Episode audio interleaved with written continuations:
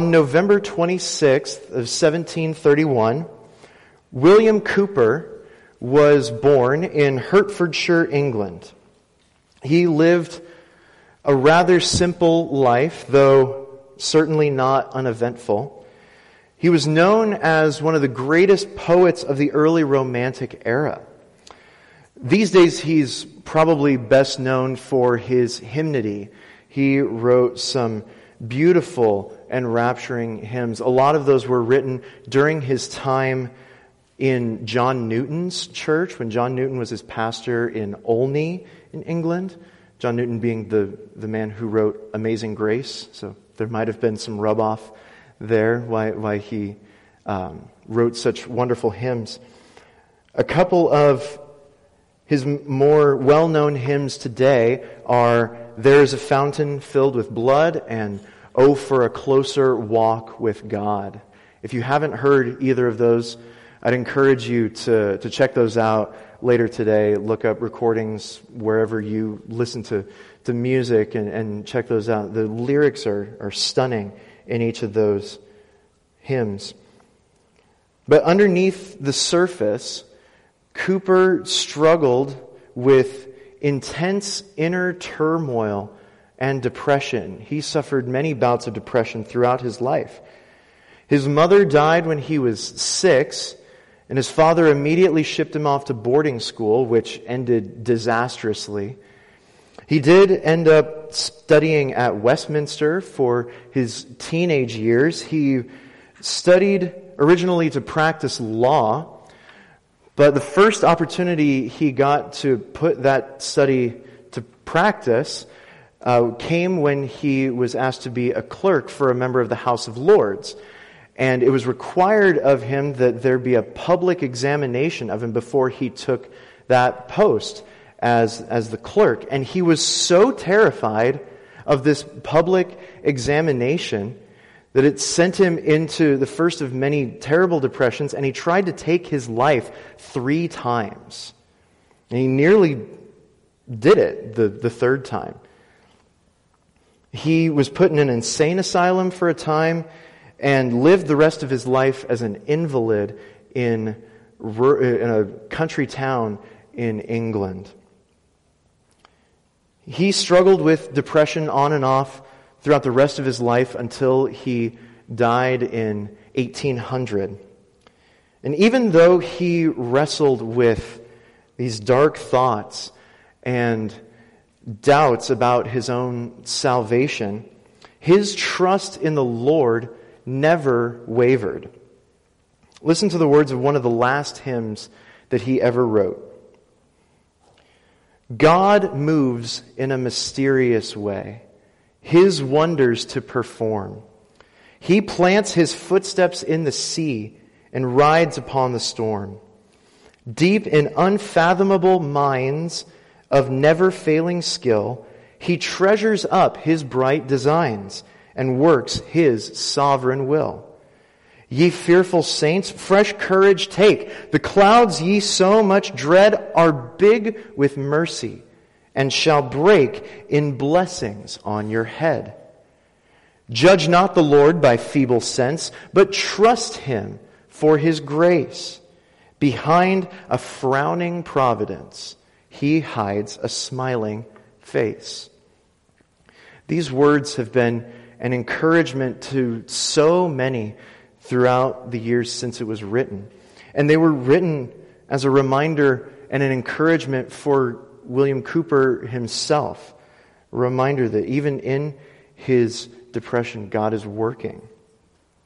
Well, today we are looking at Psalm 13, a psalm where David feels that frowning providence. He is, he is suffering in this psalm. And we never find out the cause. But this suffering had led him to believe that God had abandoned him.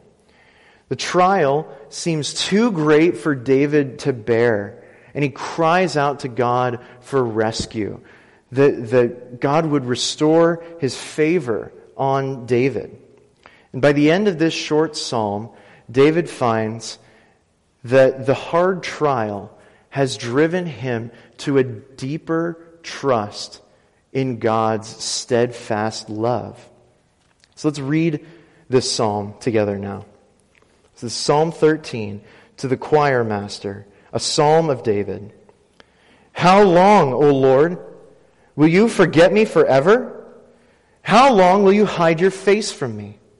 How long must I take counsel in my soul and have sorrow in my heart all the day? How long shall my enemy be exalted over me? Consider and answer me, O Lord my God. Light up my eyes, lest I sleep the sleep of death. Lest my enemy say, I have prevailed over him. Lest my foes rejoice because I am shaken. But I have trusted in your steadfast love. My heart shall rejoice in your salvation. I will sing to the Lord because he has dealt bountifully with me. This is a psalm of lament. In fact, it is one of the classic psalms of lament, the, the classic examples of a psalm of lament because of its short length and its generic terms. It's used as a template, as you will, for, for lament psalms because it has all the aspects of a lament psalm, even in such a short six verses. We don't know when David wrote this psalm. There's no indication of what was happening in his life, who this enemy is that he is so afraid of. And yet we see in this psalm a picture of how a man of God processes and responds to grief. Lament is a recognition that things are not as they should be, and it is a request to God that He would make all things right. In this psalm, David is desperate to feel God's presence again. He feels as though God's love is distant from him. And he wants to be delivered from this dire situation, whatever it was. He comes out of this psalm with a deeper trust in God. So let's dive into this and look at, at what, what this psalm says. It breaks up nicely into three pairs of verses. So we're going to look at first two verses, second two verses, third two verses. The first two verses, we see the problem. The problem. Four times in verses 1 and 2, we hear David cry out, How long? This is a cry in trouble. This is a cry in trouble from David. And it is a prolonged trouble. This is not something where he, he just fell into a serious situation. This is something that has been going on for a long period of time where David has not felt the presence or the favor of God for a long time. He doesn't think that God has any regard for him, nor has he for a long time, and he's afraid that that will continue even longer. And that is why he cries out to God in trouble. This is an earnest cry from David. He genuinely desires to be back in the Lord's sight, back in the Lord's favor. David is described in the Bible as a man after God's own heart. And he wants to be as close to that heart as he possibly can. So he is earnestly crying out for God to hear him and to see him. This cry is, is an earnest cry. It is also a desperate cry. David is in real trouble. This is, this is an actual problem. This isn't just some hypothetical, generic thing that, that David is suffering. This is an actual problem. He cannot find a way out of it apart from God, from God's help. And here's the beauty of this psalm and the fact that it talks in, that it is written in such general terms. Because we don't know any of the specifics about what was going on in David's life, it is easy for us to take our own troubles and be able to pray this same prayer with David. If you're in the midst of a, of a long, hard trouble and not knowing what the Lord is doing in it, you can pray this same prayer. You can bring these sorts of frustrations and complaints to God. So, this is a great and real trouble, and it is from some unnamed enemy that has so overwhelmed David. This external foe has overwhelmed him to such a degree that he has spiraled down into an anxious agony internally. His external foe has turned into an internal enemy as well.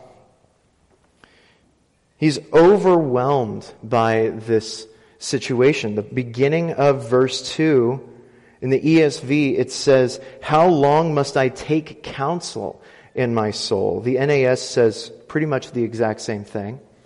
Christian Standard Bible says, How long must I store up anxious concerns within me? So, he is, David is racking his brain trying to figure out how to escape this trouble. And all it is doing is making things worse because he can't find a solution. The NIV translates it this way. It says, How long must I wrestle with my thoughts? David is wrestling within himself, trying to figure out what to do. And it's just causing him to go into more and more of an anxious spiral, thinking that God is not with him. He is anxiously trying to find a way out of this, and so he turns to God in desperation and cries out with these questions of how long. This is an earnest cry, a desperate cry. It's also a little impatient. He's calling out to God, How long? And this is ramping up his, his own desperation within himself. And it's also showing that he wants God to take care of this situation right now. Enough is enough. This has gone on long enough, God. When are you going to answer? When are you going to deliver me? He's not asking why, he's asking how long is this going to go on? How long are you going to let this happen to me? And we feel that, don't we? When we pray to God, and make a request of Him, we want an immediate answer. We want that from each other. You think about this when you send an important, time sensitive message to someone, and it takes them even 10 minutes longer than you think necessary to respond to that message, text, email, whatever, whatever it is, your hands start to get a little clammy? Start impulsively checking your phone, like, has he, has he responded? Has he, is he gonna, is he gonna say, where, come on. I need, this is due in five minutes. I need this right now. This is not based on anything in my life right now. Not at all. That does not excuse this kind of behavior. Impatience is not something that we ought to celebrate.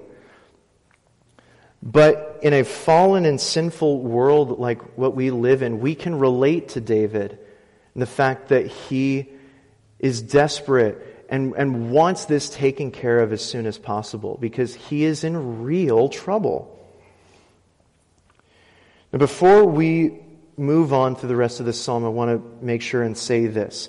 Please, please do not think that God has actually left David. That is not the case. David feels as though God has abandoned him and has left him. But that is not actually what is going on. Perception does not always equal reality. And in this case, it absolutely does not equal reality. David took a little bit of poetic license here in expressing the fact that it, it seems as though God has left him and hidden his face. That he, he understood that that was the case, that, that that was not the case, that God was still present, but his feelings are telling him otherwise. And it can feel today as though God has abandoned you, but he is there. Though you may not see it, he is still working out his sovereign will. Let's think back to the hymn that I referenced at the beginning here. Uh, William Cowper's God moves in a mysterious way. Verse 2 says, Deep in unfathomable minds of never failing skill, he treasures up his bright designs and works his sovereign will. He's talking about M-I-N-E-S. I was told after first service that it sounded like I said minds, as in like your mind. That's not the case. Mines, as in like where you go mining for gold or oil or things, things like that. That is what, that, that's the word that he's talking about here. A mine is a dark, damp, and dangerous place.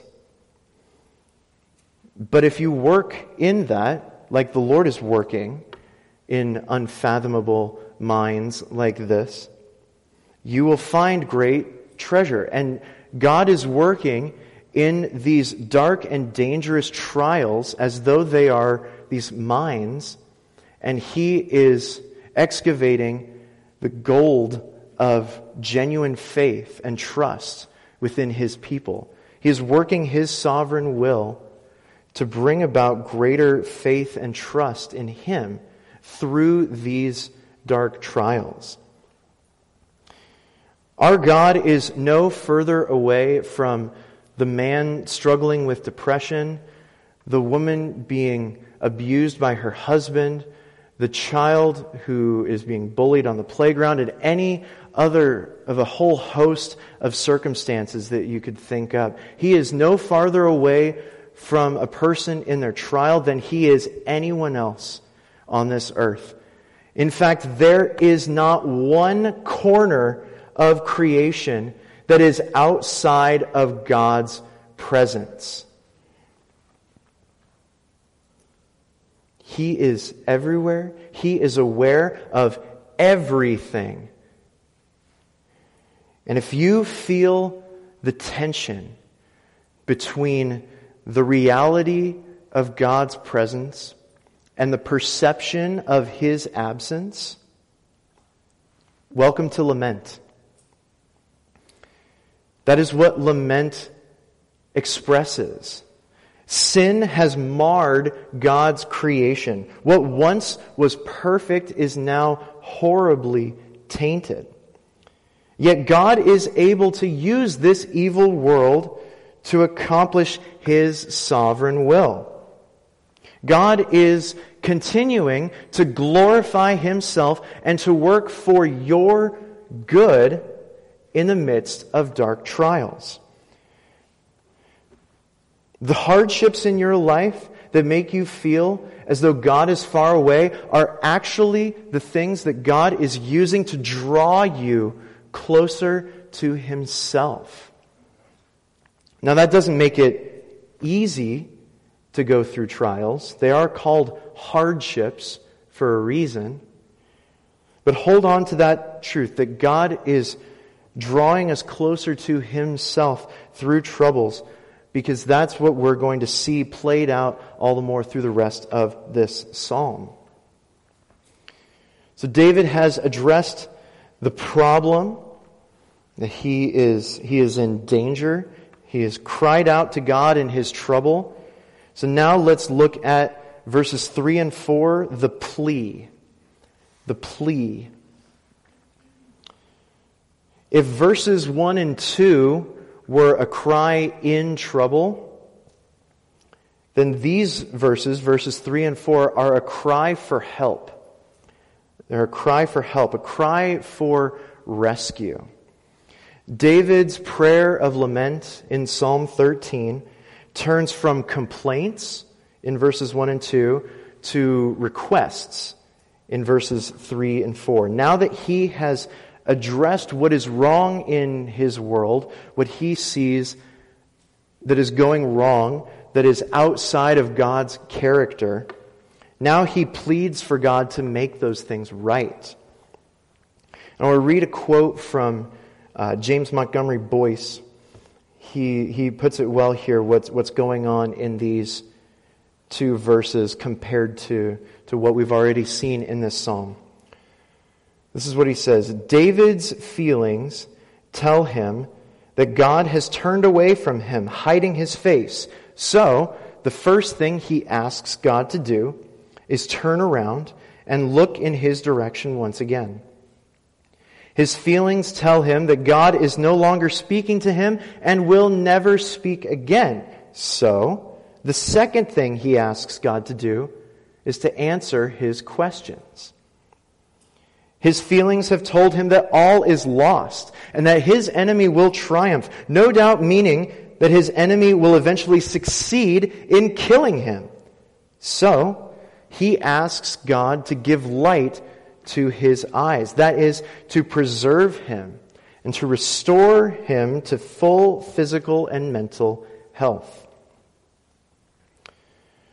So David feared that God had given up on him in some way, but he has not given up on God.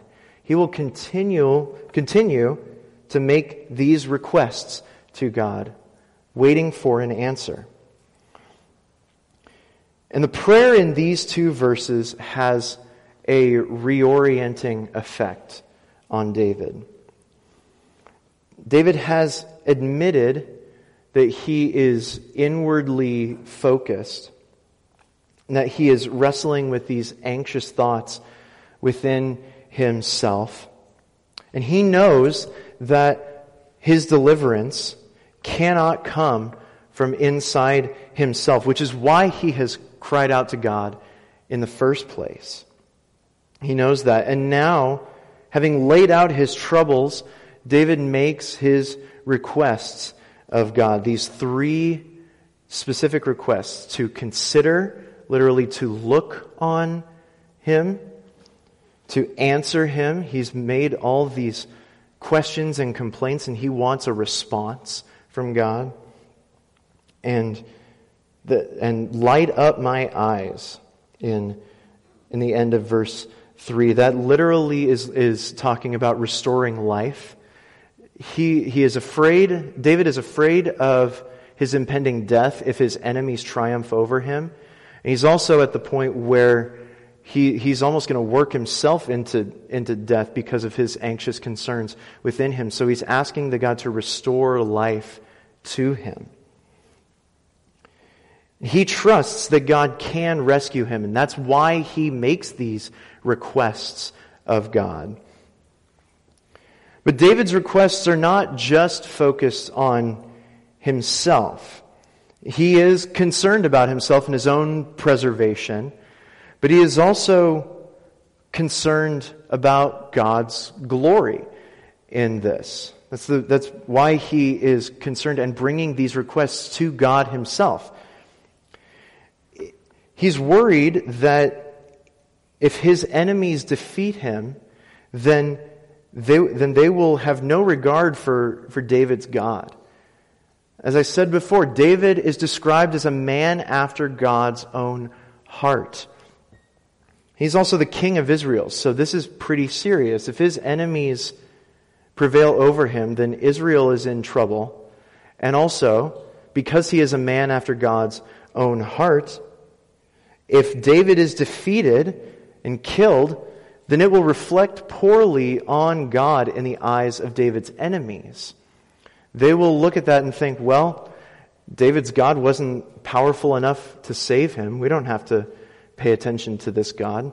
Our gods are working out well enough for ourselves. We don't need, we don't need the Yahweh of Israel. So David is concerned for God's glory. And so he appeals to God's glory while he's also appealing to his own preservation. And he waits for an answer from God. So here we see in the fact that he is making requests to God David's faith, even though it is shaken, it has not faltered. The trial has driven David to God in prayer. So we've seen David's problem, the fact that he is in trouble. We've seen his plea, and the fact that this prayer has a reorienting effect on him. And now we see the purpose. The purpose. This is verses 5 and 6. I don't know if you noticed it when we read through the psalm at the beginning, but David's mood between verses 4 and 5 has done a 180 degree turn.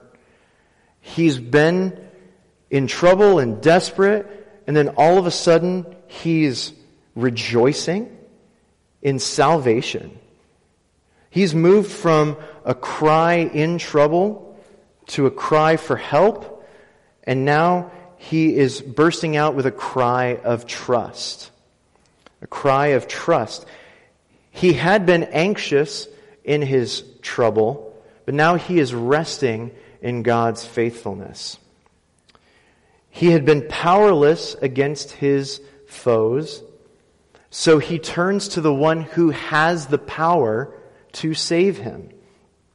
He had been afraid that his foes would rejoice over him if he was shaken, but now he is rejoicing in the deliverance that he is sure God is going to bring.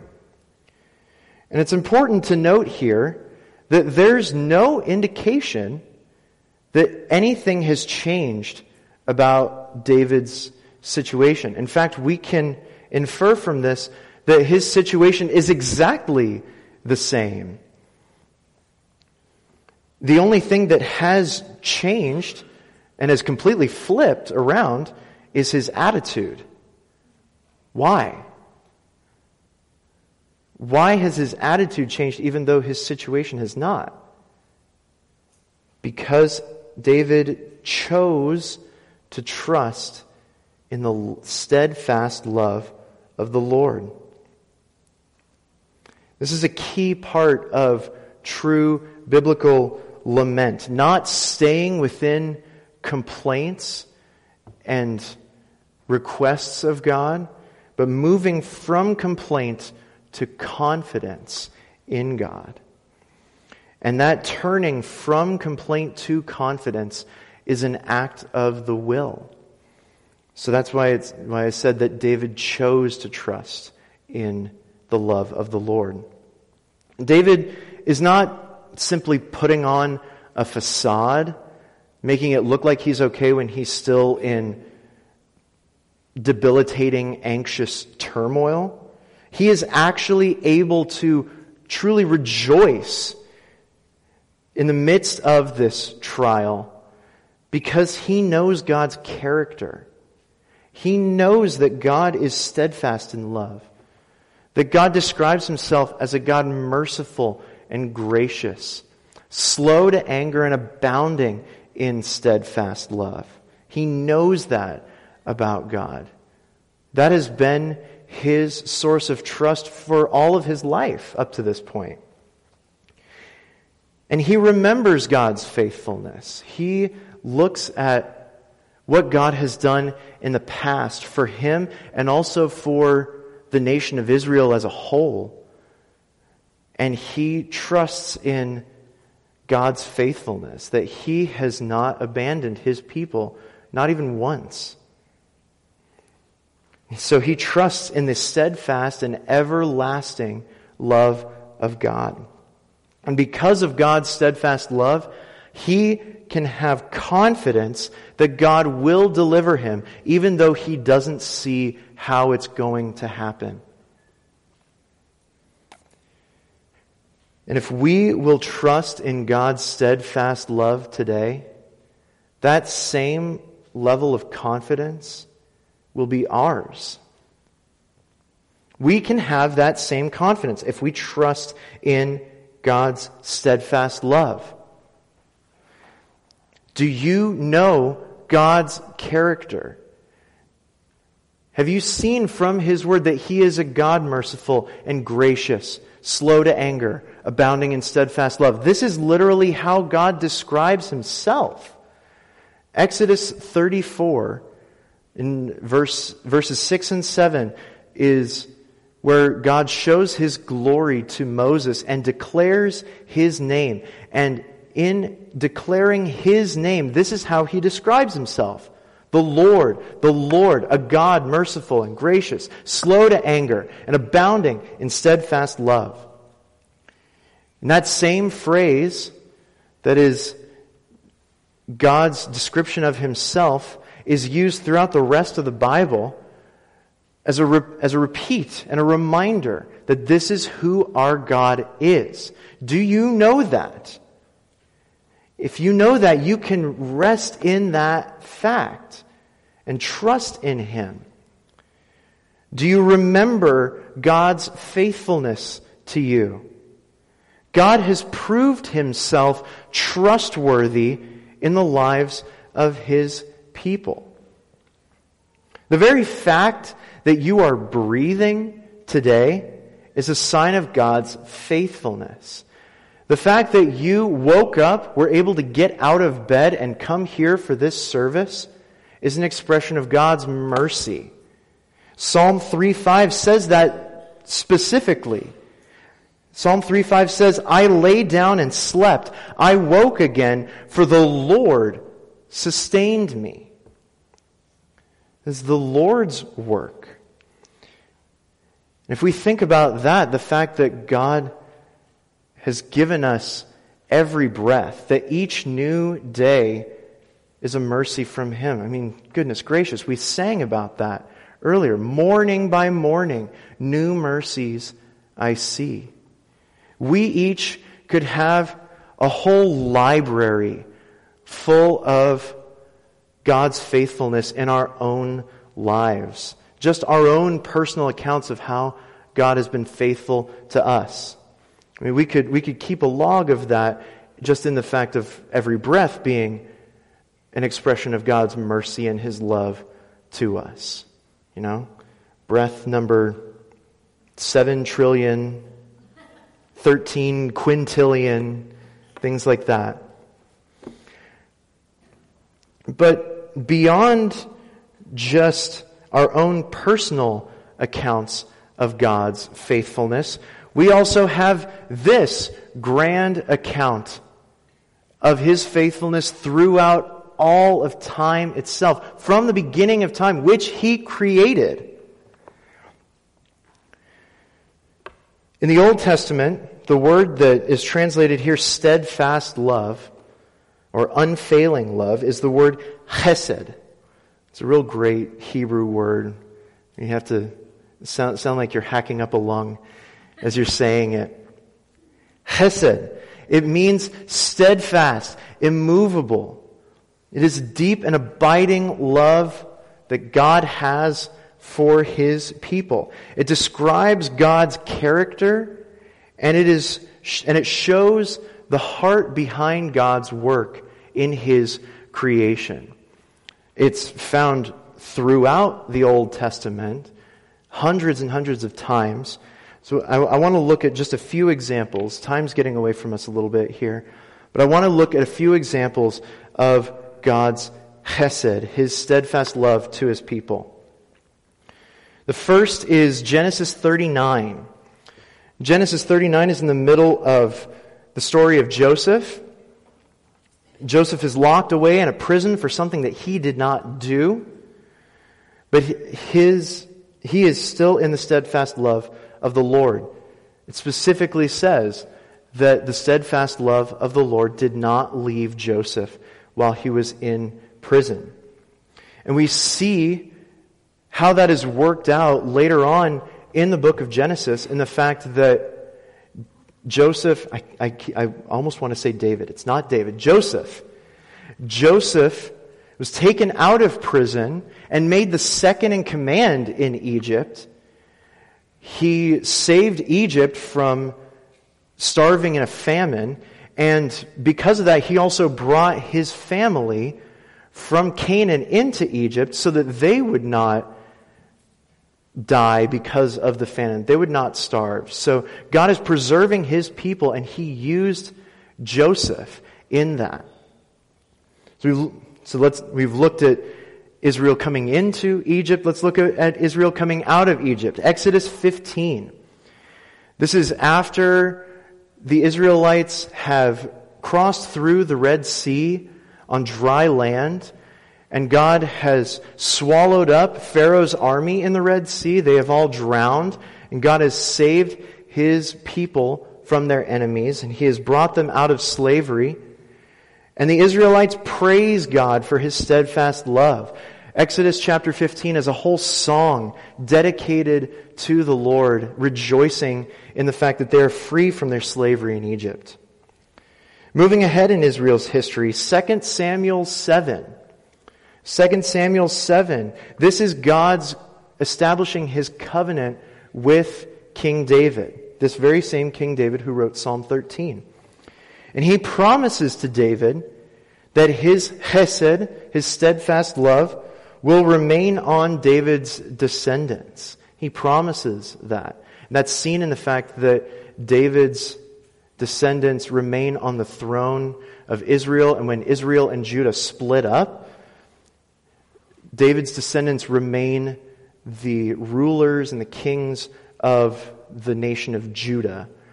And we see that played out even farther to the fact that Jesus Christ comes from the line of David that is showing his steadfast love to David. Second Chronicles 20, this is another uh, situation perhaps similar to what David is facing in Psalm 13. Again, we don't know. In Second Chronicles 20, Judah is under attack. There are three other nations that are seeking to attack and destroy Judah and Jerusalem. And King Jehoshaphat prays to God for deliverance, that, that he would save Israel from their enemies.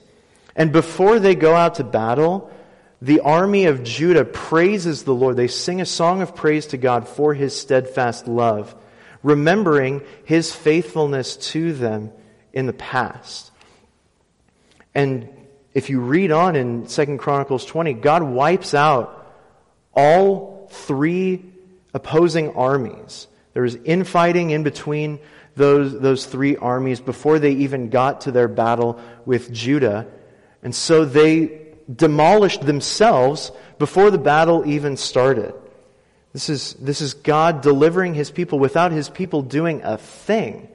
This is God showing his steadfast love to his people. And even after Israel and Judah had completely abandoned God, had taken to worshiping idols. And God had to send them into exile and captivity as a punishment for their sin. Even in that, God's steadfast love did not depart from his people. We see this in the book of Lamentations. This is a whole book of lament within the Old Testament. Lamentations was written by Jeremiah at the time when Jerusalem is being destroyed and the Jews are being taken into captivity in the Babylonian Empire. All hope is lost, and Jeremiah is despondent. It's the best word for it. He is, he is in utter grief. And as he watches Jerusalem being destroyed and the Jews being taken captive, he still can say this in Lamentations 3. But this I call to mind, and therefore I have hope. The steadfast love of the Lord never ceases. His mercies never come to an end. This is written as Jerusalem is burning. He writes this. His mercies never come to an end. They are new every morning. Great is your faithfulness. Even in the darkest moment in Judah's history. And Jeremiah is weeping over this. He still can trust in the faithfulness and the steadfast love of God. And he's right to feel this way. We see, as, as we read on in Israel's history, that the Jews were allowed to return to their homeland. Just as God promised. He promised that they would be 70 years in captivity and then they would return. The books of Ezra and Nehemiah show that return of the Jewish exiles to their homeland as they rebuild the city of Jerusalem, they rebuild the temple, the wall around Jerusalem. We see God's faithfulness to his people in that they are able to be brought back into their land. And in, in the book of Ezra, chapter 7, in the middle of that chapter, Ezra bursts out in praise to God for his steadfast love, seeing the specific ways in which God is orchestrating for the Jews to return.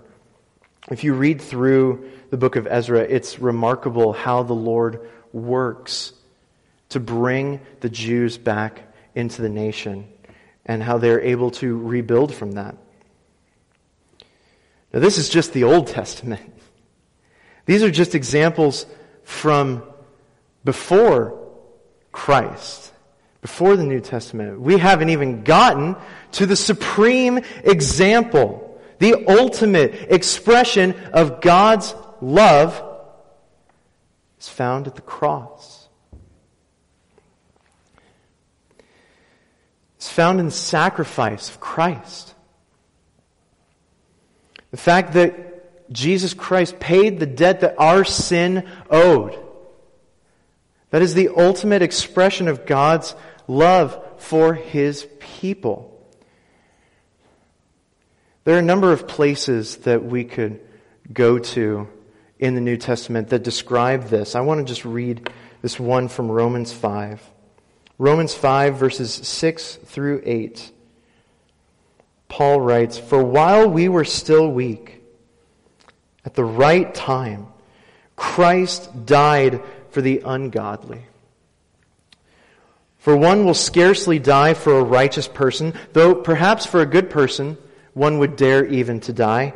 But God shows His love for us in that while we were still sinners, Christ died for us. While we were sinners. We didn't deserve any of this. We deserve the opposite. We don't deserve His love. We deserve His wrath. And yet God, in His love and mercy, gave His Son to die in our place. This is steadfast love. Here is love that we can put our hope in, that we can rejoice in with David. We can sing about this. We can sing songs like, Here is love, vast as the ocean, loving kindness as the flood when the Prince of Life, our ransom, shed for us his precious blood. Who his love will not remember? Who can cease to sing his praise? He can never be forgotten throughout heaven's eternal days.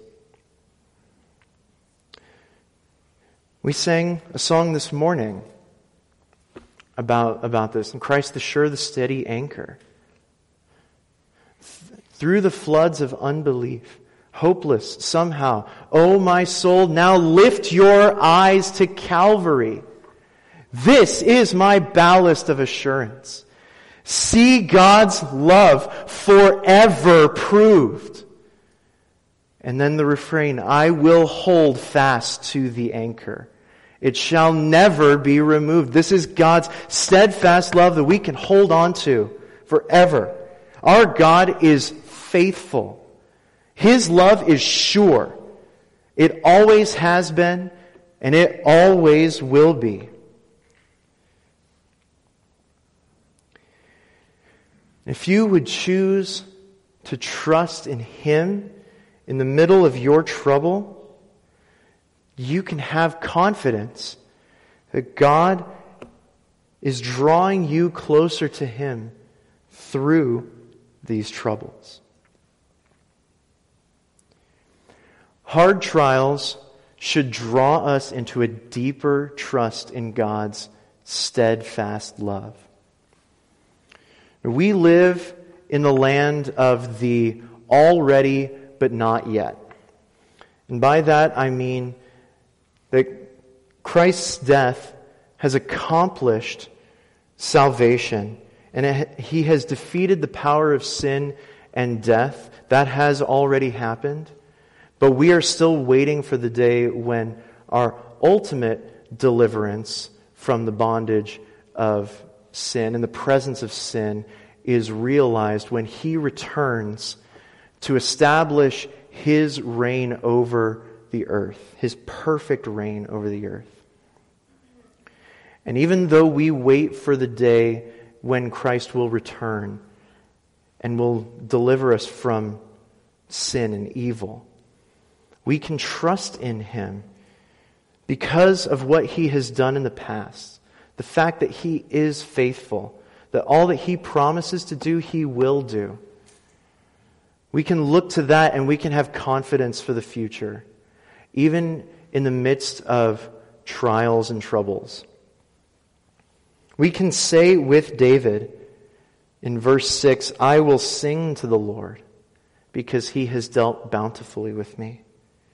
I love that word bountifully.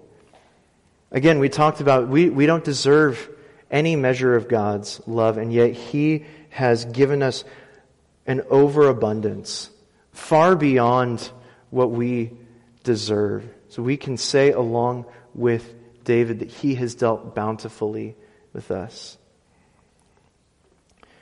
Now, in God's smiling providence, He orchestrated it that that we read the end of John 6 before the sermon this morning. I'd like for you to turn back to that passage now. We'll close with this. John 6. We're looking specifically right now at verses 66 through 69. So as we, as we read, as, as Ryan gave a, a, recap of the chapter up to the point that we read today, and, and as he read through this, we saw that Jesus has provided miraculously for this crowd of thousands of people. And they're looking to him because they want more of that flash, that pizzazz of, of, of miracles. They're, they're excited about the, the things that they can get now f- from Jesus. They want to make him king for that reason. And Jesus is trying to show them that he is offering far better blessings than bread. This is the reason he came, that they may have eternal life. This is a far greater blessing than what they were looking for. But they didn't want to hear that. The crowd and, and even a number of his disciples who had been following him through his ministry leave him at this point. This is one of the, probably one of the darker points in, in Jesus' ministry. So, starting in verse 66. After this, many of his disciples turned back and no longer walked with him. So Jesus said to the twelve, Do you want to go away as well? Simon Peter answered him, Lord, to whom shall we go? You have the words of eternal life. And we have believed and have come to know that you are the Holy One of God. Peter's statement here in verses 68 and 69 have been described as a cry of loyal despair. Peter is saying, where, where else are we going to turn? There, there's two aspects of this. If you read in, in the other Gospels, at one point Peter says, Listen, look, look, we've left everything to follow you. We have no backup plan. We have nothing to fall back on. But at the same time, not only is he saying that, but Peter is also saying, what else is there? We know that you have the words of eternal life. There's no hope of eternal life anywhere except for you. So we choose to stay with you. He's speaking for the twelve. Peter showed his trust in Jesus in this moment. Not perfectly. You don't have to read much farther into the Gospels to see that Peter's faith does falter in certain ways. But he knows that there is no other place where he can find true salvation. And that is the same for us. Our salvation, our deliverance is only found in God through the work of Jesus Christ because of his steadfast love for us. May we remember that this week. May we cling to that fact. May we trust in his love as we endure trials, knowing that they are bringing us closer to himself. Let's pray.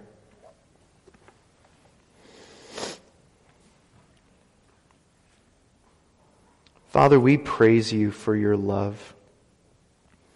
Your love that is unfailing, even though our world is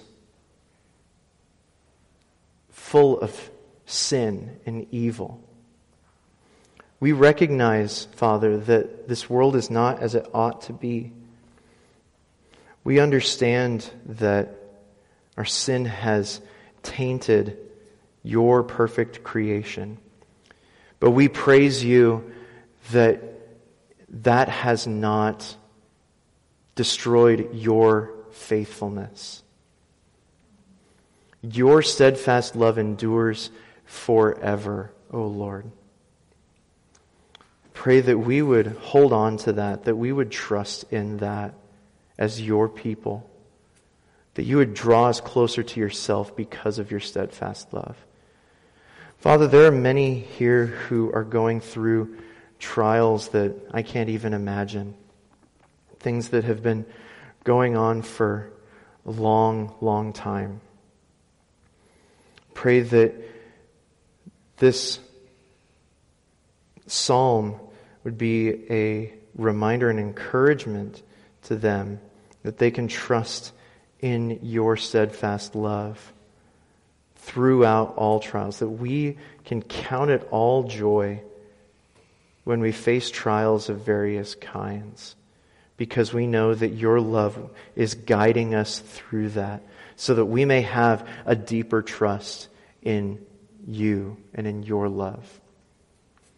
Pray that you would make us aware of that more and more as we go out this, this morning. Pray that we would remember that as we take communion together this morning, remembering the ultimate expression of your love shown in the sacrifice of your Son. Father, may you be glorified in us as we trust in your steadfast love. We pray all of these things in your name. Amen.